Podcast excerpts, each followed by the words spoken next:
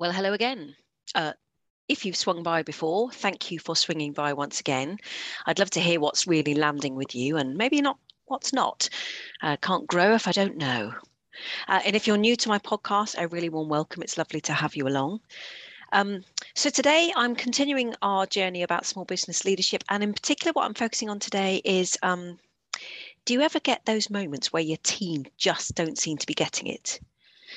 You've tried every every which way to try and help them kind of get it and understand what it is that you need of them what it is that you want for the business but for some reason still not getting it I've certainly seen this in my day-to-day coaching where you know uh, leaders kind of feel at the end of their tether because they've tried different ways of communicating, different messages, and all that kind of stuff, but nonetheless they just can't seem to get through to the team. And I think there's three potential reasons for that. I think the first one is as leaders, I think sometimes it's really easy to forget all that we've learned. When we think about leaders, we kind of think of the finished product, not the journey of successes and failures that they've been on. I'm curious, you know, how many years have you been in business or leadership or work? And how does that compare to the folks that you're you're leading, for example? You know, are they just starting out on their journey into work, whereas, you know, perhaps you're a bit more of an old hand?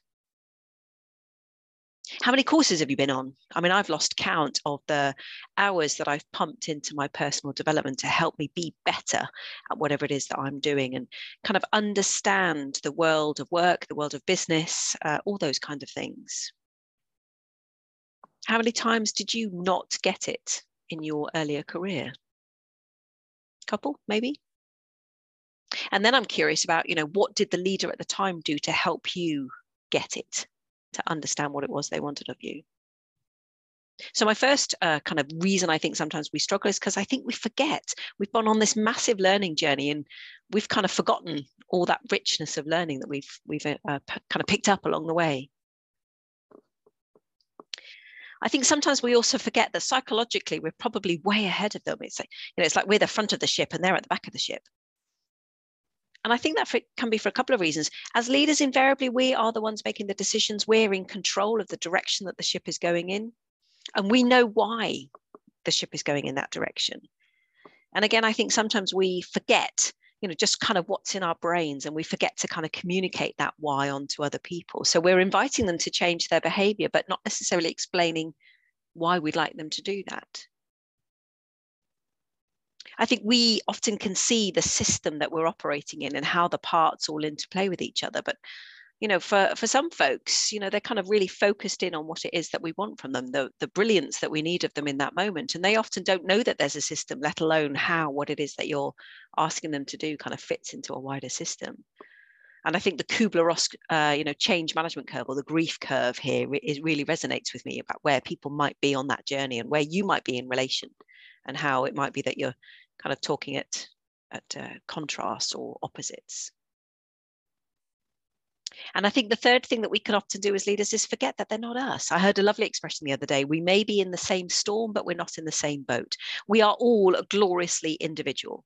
So we have uh, different maps of the world. You know, maybe you're a visual kind of person. I might be more oral or aural um, maybe our life experiences, you know, that diversity in all of its, uh, you know, purest meaning means that we just kind of see things differently. So you're communicating in a way that kind of makes sense to you, but maybe it doesn't make sense to them. So I think sometimes as leaders, if if folks around us aren't getting it, maybe there's an opportunity to do a bit of reflection you know are we expecting them to know all the things that we now know after our you know years decades maybe of experience?